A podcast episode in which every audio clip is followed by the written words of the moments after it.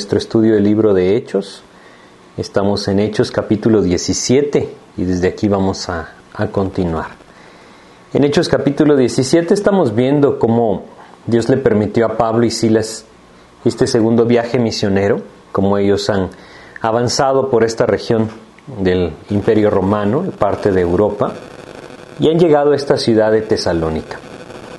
En esta ciudad vimos en el estudio anterior cómo Dios les permitió presentar un mensaje muy sencillo pero muy claro en cuanto al Evangelio de nuestro Señor Jesucristo. En el versículo 3 de Hechos 17, vamos a, leer para, para recordar, decía, declarando y exponiendo por medio de las escrituras que era necesario que el Cristo padeciese y resucitase de los muertos, y que Jesús, a quien yo os anuncio, decía él, es el Cristo. Pues desde aquí vamos a comenzar, vamos a pedirle a Dios que nos guíe por medio de una oración y vamos a iniciar. Vamos a orar. Padre, te agradecemos, mi Dios, la oportunidad que nos das nuevamente de estudiar tu palabra y queremos pedir tu dirección, que seas tú, Señor, quien nos guía y alienta nuestros corazones a perseverar en tus caminos. Guíanos, Padre, te lo pedimos y agradecemos en el nombre de Jesús. Amén.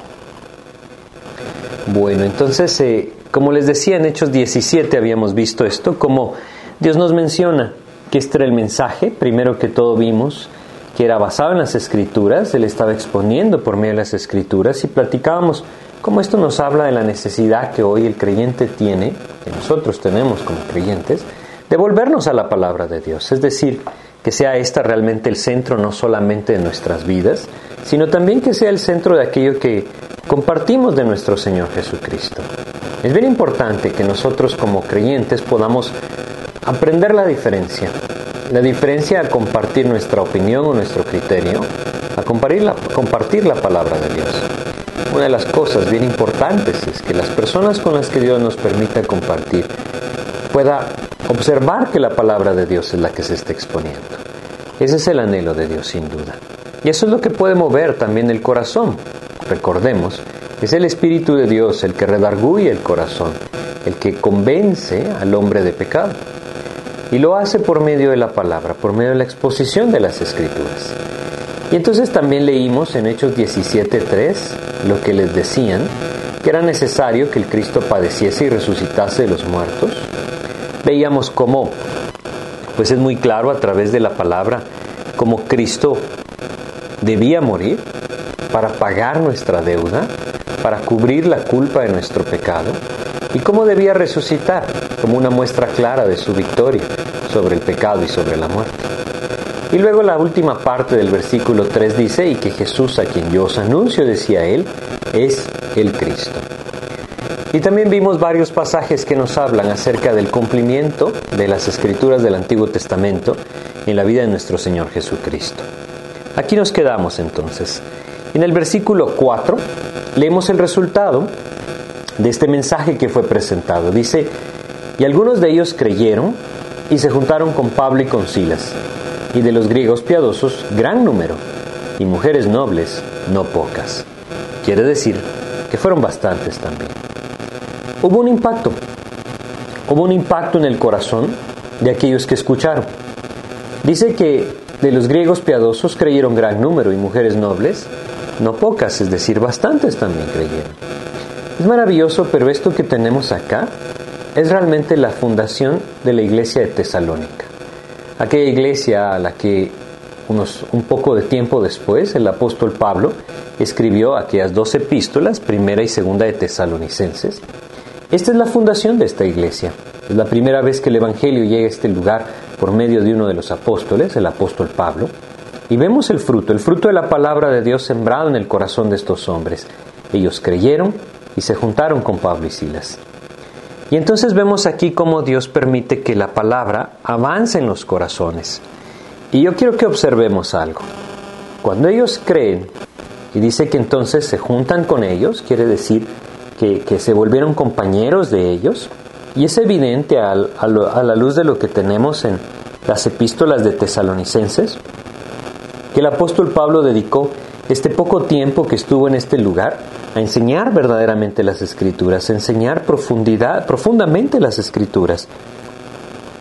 en 1 Tesalonicenses y 2 Tesalonicenses, es evidente que el apóstol Pablo incluso les enseñó a ellos acerca del regreso de nuestro Señor Jesucristo, acerca de ese momento en el que el Señor vendría por su iglesia. Es decir, Él no solamente se quedó con las bases o los fundamentos de la vida en Cristo, sino que les enseñó bastantes cosas. Y es maravilloso lo que el Señor nos muestra aquí, porque esto quiere decir que ellos estaban dispuestos a escuchar, estaban absorbiendo, estaban bebiendo aquello que el apóstol Pablo les estaba presentando por medio de las escrituras. Había una sed en sus vidas que les permitió apropiar la palabra de Dios.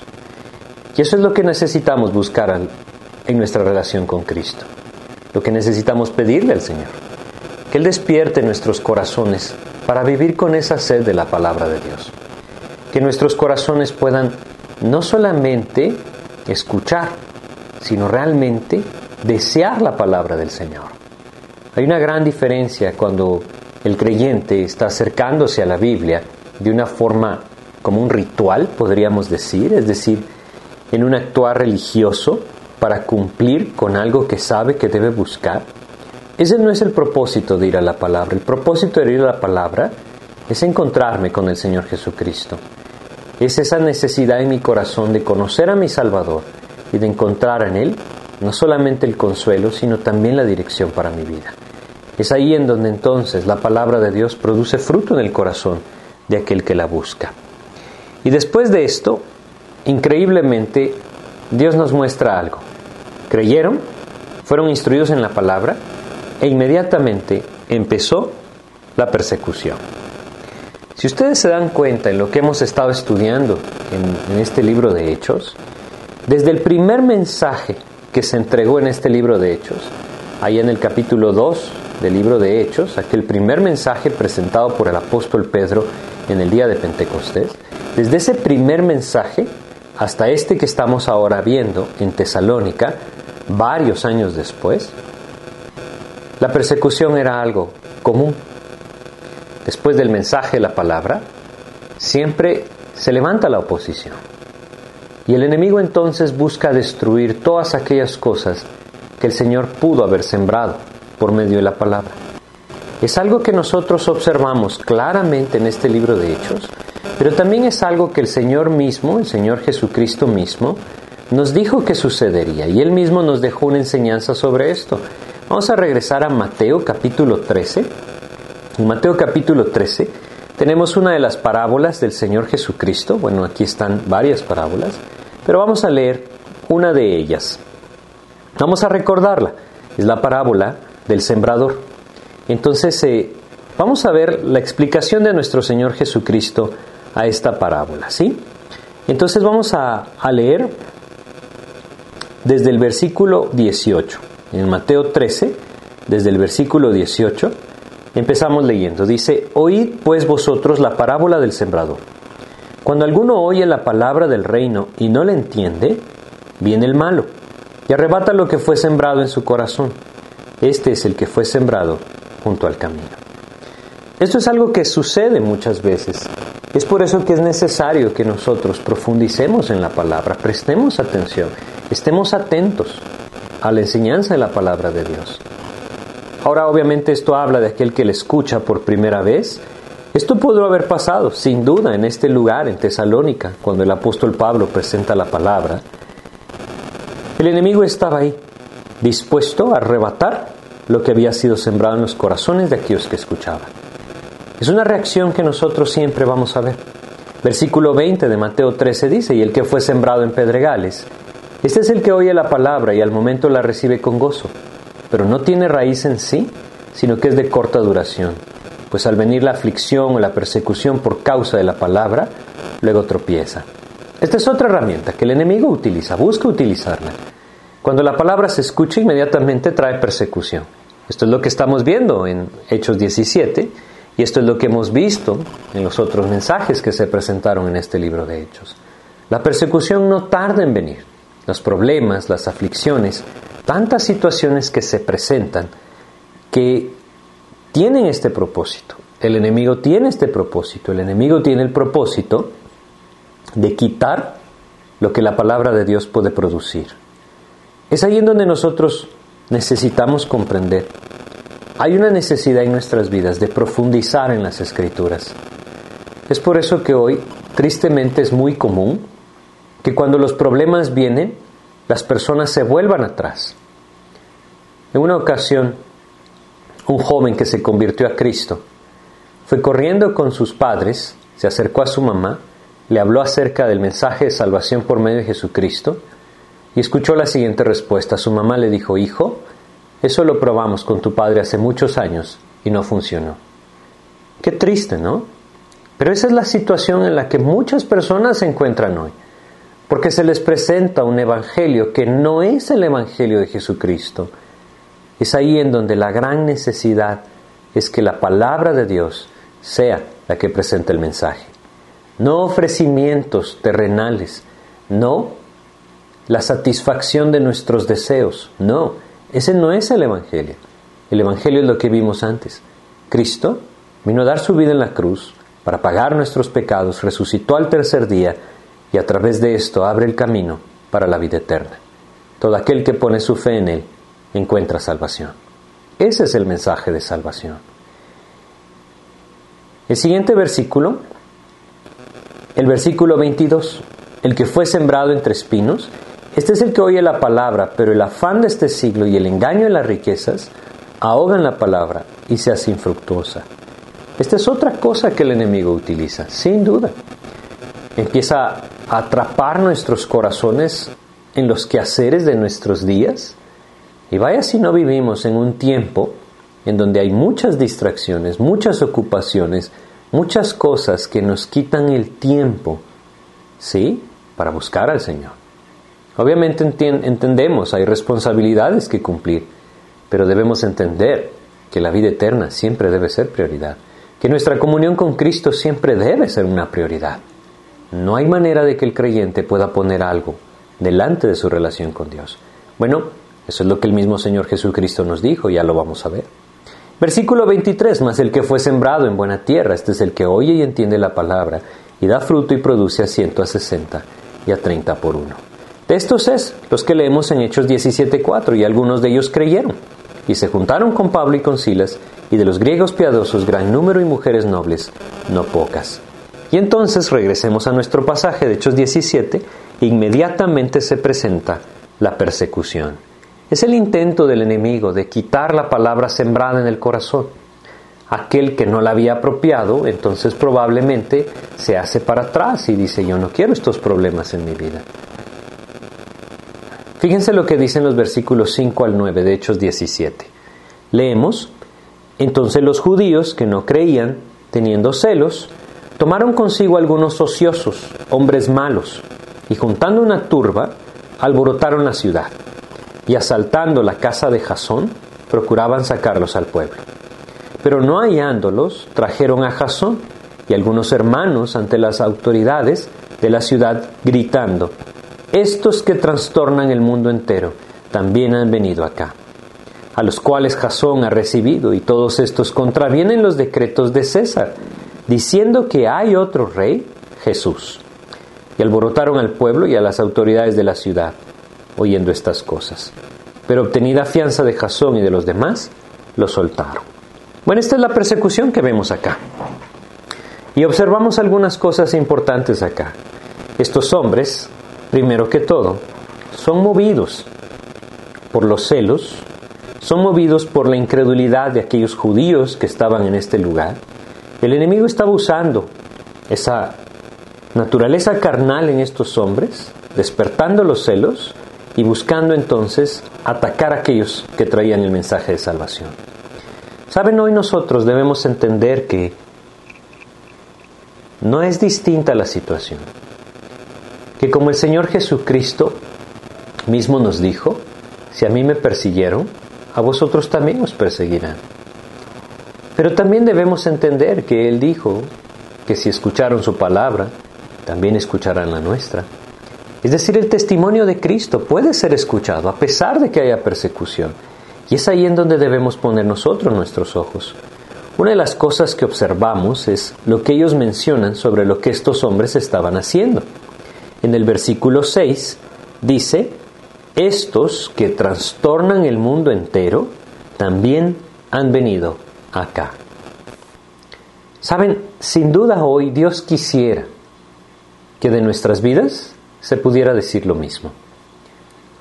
Un hombre que escribió hace muchos años, de apellido Ironside, él decía lo siguiente. Él decía que esta frase, estos que trastornan el mundo entero, también ha venido acá, han venido acá, era ciertísima, porque el mundo estaba de cabeza por el pecado. Y eso sigue siendo lo mismo en nuestras vidas. Hoy el mundo está de cabeza, verdaderamente está al revés de cómo debería de estar. Y Dios anhela que el creyente, por medio del mensaje de la palabra, por medio del testimonio de su vida, pueda entonces poner el mundo vuelta abajo, como debería de estar. Ahora entendamos algo claramente. Dios anhela usar nuestras vidas, como lo vimos anteriormente, solamente somos colaboradores de Él, y Él anhela usar nuestras vidas, pero debemos entender que el poder de Dios puede alcanzar una vida, y Él quiere usarnos para esto. Y la vida de aquellos que sean alcanzados con el mensaje de salvación, entonces va a ser puesta de cabeza. Más bien, va a ser enderezada, porque está de cabeza. Ese es el anhelo de Dios, que nuestras vidas también sean usadas por Él, para que entonces el mundo de las personas vuelva a como debería de haber sido. Y entonces dice que vinieron a la casa de Jasón, sin duda donde ellos estaban hospedando, y no los encontraron. Y entonces llevaron a Jasón y Dios permitió que este hombre pues saliera libre, ¿no? Entonces, aquí vemos la persecución, esto trae una consecuencia, esto hace que Pablo y Silas deban salir de Tesalónica, ellos tuvieron que salir porque los estaban persiguiendo, y entonces se movieron hacia Berea, ellos huyeron hacia Berea, y esto es lo hermoso, esta era su manera de vivir, este era el centro de sus vidas. Nuevamente, como lo hemos estado viendo hasta, hasta ahora, son perseguidos en una ciudad, se mueven a la siguiente, ¿y qué hacen en esa ciudad? Exactamente lo mismo que hicieron en la anterior, predicar el Evangelio. Versículos 10 y 11 dice, Inmediatamente los hermanos enviaron de noche a Pablo y a Silas hasta Berea, y ellos habiendo llegado, entraron en la sinagoga de los judíos y estos eran más nobles que los que estaban en Tesalónica, pues recibieron la palabra con toda solicitud, escudriñando cada día las escrituras para ver si estas cosas eran así. Fíjense lo que tenemos acá. Este pasaje es algo, algo muy especial, muy, muy especial. Estos hombres comprobaban en las escrituras lo que Pablo y Silas les decía. Es por eso que los llaman, que eran más nobles, lo menciona Dios en su palabra. ¿sí? Pablo y Silas llegaron, empezaron a hablarles de Jesús, entendemos que el mensaje es el mismo, no ha cambiado, por medio de las escrituras les muestra que era necesario que el Cristo padeciese, que resucitase de los muertos y que Jesús era ese Cristo. Y entonces aquí tenemos a los creyentes de Berea. Toman las escrituras y empiezan a revisar. Y van pasaje por pasaje, quizá como nosotros lo hicimos en el estudio anterior momento tras momento, pasaje por pasaje, cumpliéndose en la vida de Cristo y viendo que estas cosas realmente eran así. Saben, este es un ejemplo para nuestras vidas, debe ser un ejemplo para nuestras vidas. Nosotros debemos comprobar en las escrituras cuál es el camino del Señor. ¿Qué es lo que realmente Él dice? Ya mucho tiempo antes, Dios por medio del profeta Isaías nos dice en el capítulo 8 de Isaías, versículo 20, Dios le decía a este pueblo lo que debían hacer. Y Dios nos sigue diciendo lo que debemos hacer. ¿Sí? Ahora, este tiempo de Isaías capítulo 8 era un tiempo muy peculiar también. Un tiempo en el que lastimosamente había un falso testimonio. Es decir, había muchas personas que estaban diciendo cosas que no eran, que no eran el camino del Señor. Isaías 8:20 dice, a la ley y al testimonio. Si no dijeren conforme a esto, es porque no les ha amanecido. Esta era la prueba de una verdadera revelación. La ley es el Antiguo Testamento, los mandamientos, la ley, ¿no? El testimonio eran los profetas. Es decir, la idea es muy sencilla y muy clara. Esto es exactamente lo que los creyentes en Berea están haciendo. Ellos toman las escrituras y comprueban que esto es lo que las escrituras dicen. Hoy nosotros debemos ser muy cuidadosos, porque hay muchas corrientes que están llevando a los hombres por el error. Hablamos de algunas de estas anteriormente. Hoy hay muchos que lastimosamente están, como el apóstol Pablo lo dice en 2 Timoteo capítulo 4, ¿sí? que están desviándose hacia las fábulas. Hoy escuchamos acerca de visiones, sueños y todo este tipo de cosas que enseñan contrario a lo que la palabra de Dios dice. ¿Qué necesitamos hacer? Ir a las escrituras y comprobar que lo que Dios dice en las escrituras sea lo que estamos escuchando. Y si no lo estamos escuchando conforme a lo que Dios dice en las escrituras, es decir, no está conforme a las escrituras aquello que escuchamos, entonces no tiene sentido que sigamos escuchando. No tiene sentido que nosotros sigamos tratando de discernir algo que entendemos a la luz de las escrituras no es la voluntad del Señor. Es bien importante que nosotros entendamos esto, sobre todo por el tiempo en el que vivimos. El tiempo en el que vivimos es un tiempo peligroso, un tiempo peligroso porque es un tiempo en el que Dios claramente nos dijo que la apostasía vendría, ¿sí? Esa es una de las señales de los tiempos, la apostasía. Y nosotros la vivimos, es decir, el camino de Cristo torcido. Eso es lo que nosotros estamos viendo hoy. Es por eso que este ejemplo de los creyentes en Berea es tan importante. Ir a la palabra y comprobar en la palabra lo que realmente Dios dejó escrito para nuestras vidas. Ahí entonces el Señor nos puede alentar y nos puede dirigir. Pero bueno, después de que estuvieron en Berea, entonces se tuvieron que mover. Vamos a leer los versículos 12 hasta el 15 de Hechos 17, leemos lo siguiente. Así que creyeron muchos de ellos y mujeres griegas de distinción y no pocos hombres. Qué maravilloso el fruto de la palabra, ¿no? El versículo 13 dice, cuando los judíos de Tesalónica supieron que también en Berea era anunciada la palabra de Dios por Pablo, fueron allá y también alborotaron a las multitudes. Pero inmediatamente los hermanos enviaron a Pablo que fuese hacia el mar, y Silas y Timoteo se quedaron ahí. Y los que se habían encargado de conducir a Pablo le llevaron a Atenas, y habiendo recibido orden para Silas y Timoteo de que viniesen a él lo más pronto que pudiesen, salieron. Bueno, entonces esto es lo que sucedió, ¿no? Fueron perseguidos en Tesalónica y se movieron a Berea.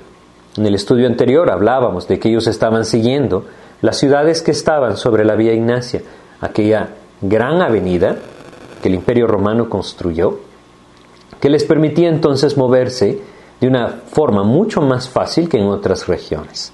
Van a la siguiente ciudad, Berea.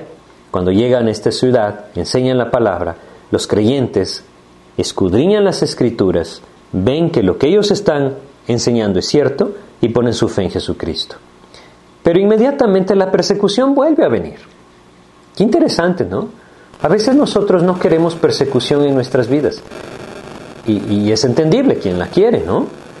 Pero debemos entender que va a venir. Porque debemos entender que hay una batalla espiritual. Y esa batalla espiritual hoy tiene a los creyentes siendo perseguidos. Lo maravilloso de todo esto es que nosotros debemos comprender que podemos confiar en el Señor, que el Señor mismo es fiel él mismo guardará nuestras vidas conforme a su voluntad. Y si un día la persecución nos alcanza, esto también será la voluntad del Señor.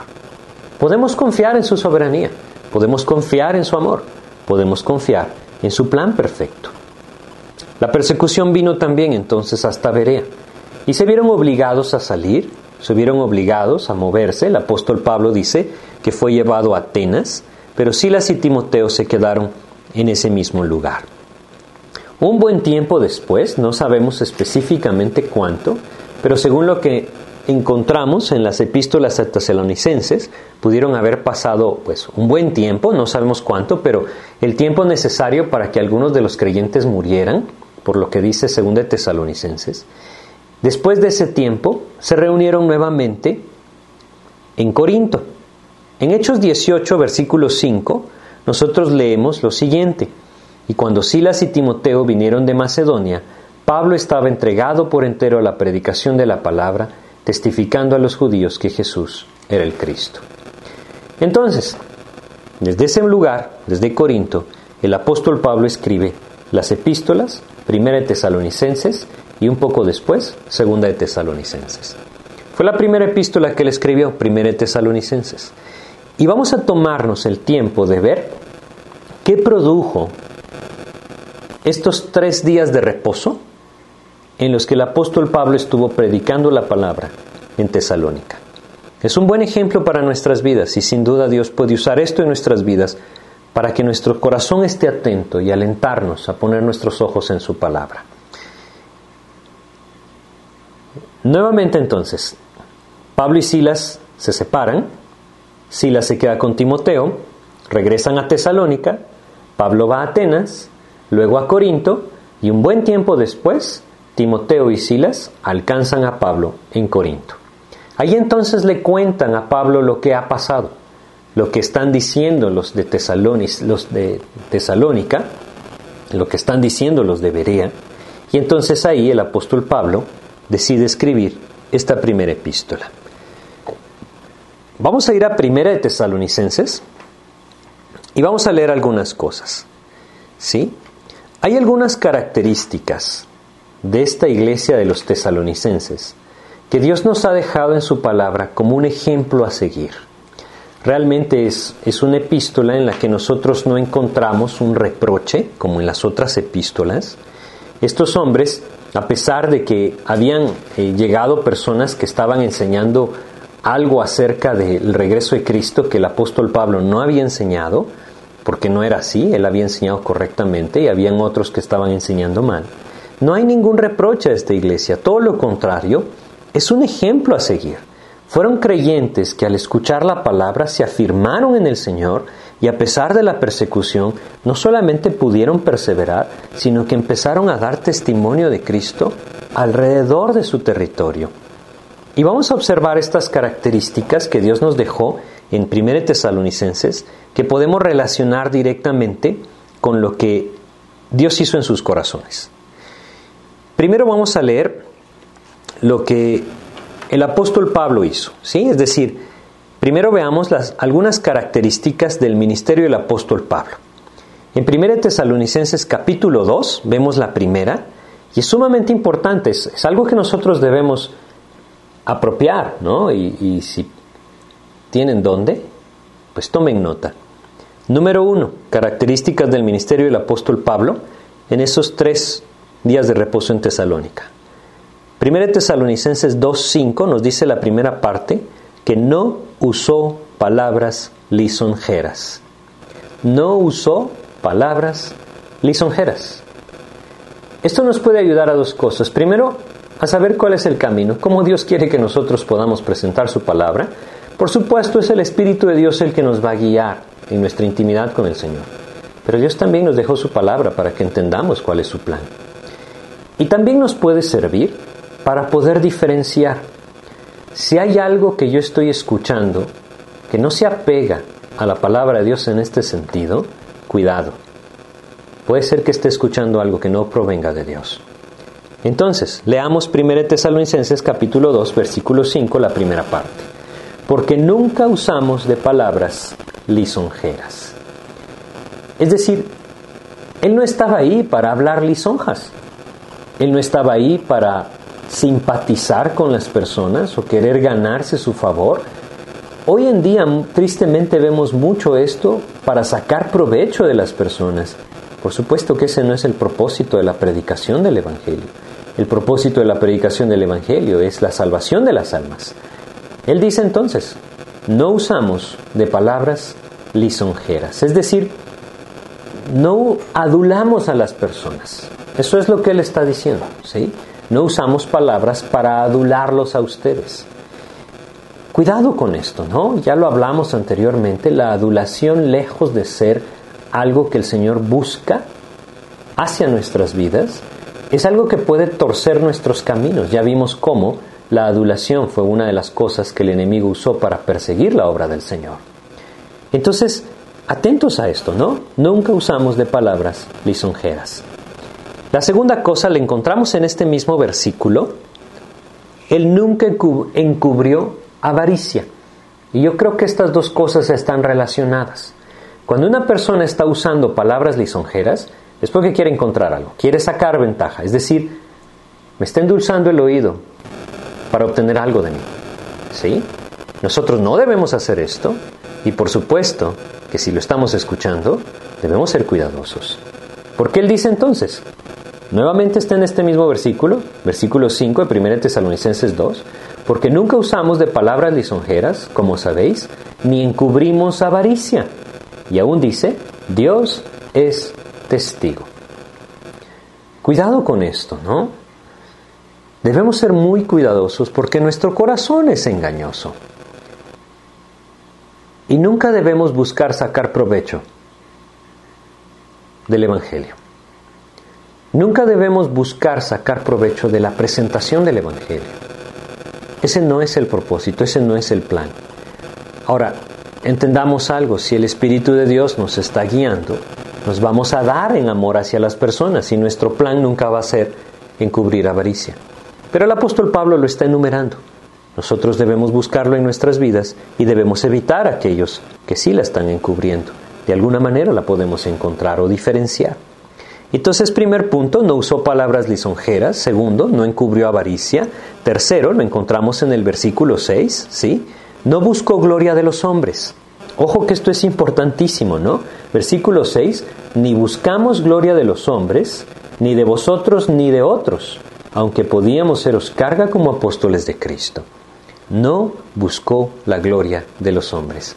Al apóstol Pablo no le interesaba el reconocimiento de las personas. Ese no era su propósito. Su propósito era que las personas alcanzaran salvación. Y en ese sentido él estaba determinado por la gracia de Dios y en el poder del Espíritu de Dios a hacer la voluntad de Dios. Ese debe ser también nuestro anhelo, ¿saben? No buscar la gloria de los hombres. Ese no es el plan no buscar protagonismo. Ese no es el plan. No debe serlo en la obra del Señor. El propósito es que los corazones alcancen salvación. Eso nos llevará entonces a tener claro cuál es el camino. La obediencia a la palabra. En Gálatas capítulo 1, versículo 10, el apóstol Pablo menciona también esto en cuanto a su propia vida. Gálatas 1.10 nos dice, pues busco ahora el favor de los hombres o el de Dios ¿O trato de agradar a los hombres? Pues si todavía agradara a los hombres, no sería siervo de Cristo. Esto incluye ambas cosas, las lisonjas y, como vemos acá en 1 Tesalonicenses 2.6, buscar la gloria de los hombres. Nuevamente se los vuelvo a, a repetir, cuidado con esto, porque son cosas que hoy nosotros vemos de una forma evidentemente contraria en muchos círculos llamados cristianos. Ojo con esto. ¿Sí? Primero entonces, recordemos, no usó palabras lisonjeras, no encubrió avaricia y no buscó gloria de los hombres. Nosotros tampoco debemos buscarla.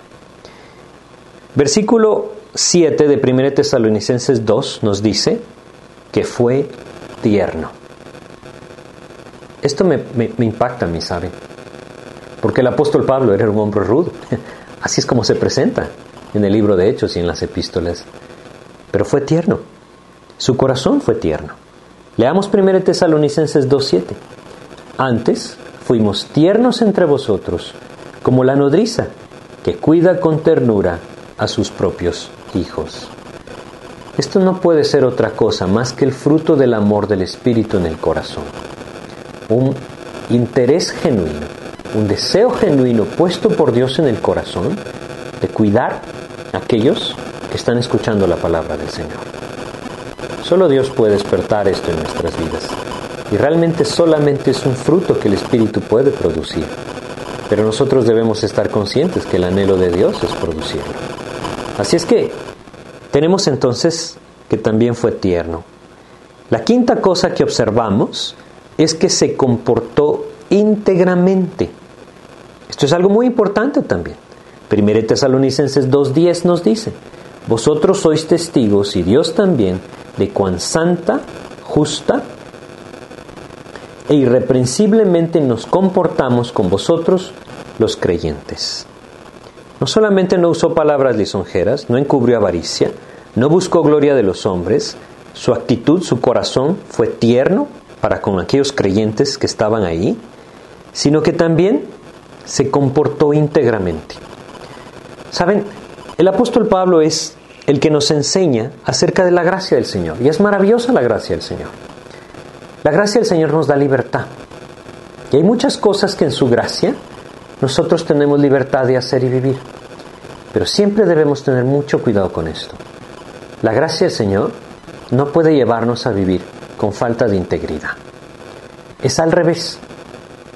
En la gracia del Señor debemos buscar vivir con integridad en todas las áreas de nuestras vidas. Estos hombres en Tesalónica estaban observando todo esto que Dios estaba haciendo en la vida de Pablo. Y el Espíritu de Dios usó estas características para impactar los corazones de los tesalonicenses. Hoy el creyente necesita recordar esto, esa necesidad de una vida íntegra, de una vida que manifieste la, la integridad del Señor. El apóstol Pablo lo manifestaba así. Y, y creámoslo no, es increíble que aquel que se identifica con Cristo empieza a ser objeto de los ojos de los que no conocen al Señor Jesucristo. Siempre lo vamos a ver así. El incrédulo tiene sus ojos puestos en la vida del creyente. Y tristemente el enemigo ha sembrado en el corazón del mundo el estar velando por un error en la vida del creyente, para entonces aprovecharse. Hay algo que debe consolarnos. Es la gracia del Señor la encargada de guardar nuestro testimonio. Sin embargo, nuestro corazón debe ser honesto y debemos buscar esa integridad a la luz de la palabra del Señor. Entonces repasemos, no usó palabras lisonjeras, no encubrió avaricia, no buscó gloria de los hombres, fue tierno, se comportó íntegramente. También nosotros debemos aprender a observar esto para tener libertad de escuchar la palabra del Señor. Y solamente la gracia del Señor nos puede llevar a vivir y escuchar estas características. Luego dice en 1 Tesalonicenses 2.11, la otra característica, él exhortaba y consolaba a todos. Bueno, ¿saben? Este es, algo que, que, vamos a leerlo y dice, así como también sabéis de qué modo como el Padre a sus hijos exhortábamos y consolábamos a cada uno de vosotros. Este es el ejemplo que Dios nos deja. Y yo estoy seguro que esto es imposible para nosotros alcanzarlo en nuestras fuerzas. Es por eso que no debemos quitar nuestros ojos de la gracia del Señor. Él lo quiere hacer en nosotros. No pensemos que Pablo lo logró. Dios lo hizo en su vida. ¿Sí? Y si los tesalonicenses pudieron ver esto en la vida del apóstol Pablo y en la vida de Silas, en la vida de Timoteo y en la vida de Lucas, eran los cuatro que estaban en este lugar, es porque Dios lo produjo. Y Dios también quiere producirlo en nosotros. Debemos permitírselo. Debemos buscar, rendirnos verdaderamente delante del Señor. Cuando Dios nos dice que presentemos nuestros cuerpos como un sacrificio vivo, santo, agradable a Él, que es nuestro culto racional, en Romanos capítulo 12, versículo 1 lo dice, es que es la única manera en la que Dios puede producir a través de su gracia entonces este fruto. Todo es una obra de gracia. Él la quiere hacer, Él la puede hacer. Solamente debemos permitírselo poniendo nuestra vida en el altar. Ese es el plan. Y el Señor entonces lo puede desarrollar. Estas son entonces las seis características que vemos en Tesalónica del ministerio del apóstol Pablo. ¿Sí? No usó palabras lisonjeras, es decir, no adulaba a las personas, no usó palabras lisonjeras, no encubrió avaricia, no buscó gloria de los hombres, fue tierno en su actitud hacia los creyentes, se comportó íntegramente y exhortaba y consolaba a todos aquellos que Dios le permitía. Qué ejemplo, ¿no? Este es el anhelo del Señor también, que nuestro corazón se mantenga en esa actitud, que nosotros podamos también ser ese ejemplo para que las personas puedan conocer a Cristo por medio de nuestras vidas. Así es como Dios lo quiere hacer en nosotros. Entonces, eh, pues vamos a a ver ahora las características de la vida de, de los tesalonicenses. Es decir, ahorita vimos las características del ministerio del apóstol Pablo.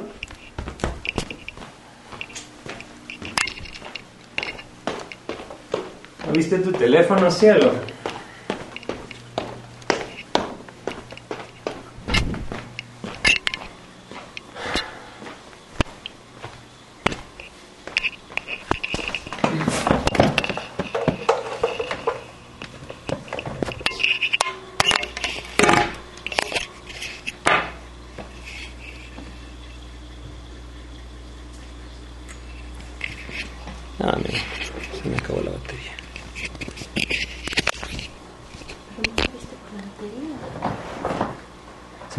Batería del teléfono.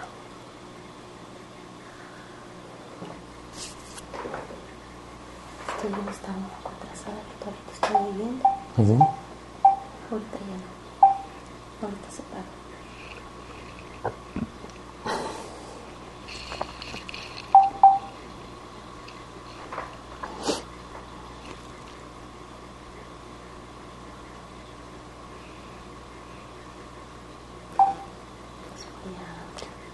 Ahí, escríbeles por favor. Disculpen, tuvimos un problema con la transmisión.